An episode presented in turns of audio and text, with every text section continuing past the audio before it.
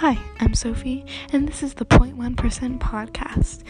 I've watched many trashy shows and movies that are supposedly made for teens, so come walk with me where we can judge the heck out of them. Now, we might, we're not just gonna watch awful TV shows and movies, we'll probably find some good ones and I'll binge them all day. And you're probably wondering what's even the point if you're just gonna watch one episode of every series. There really isn't, but at least you'll hear feedback from a local teen. So come along with me and watch the first episode.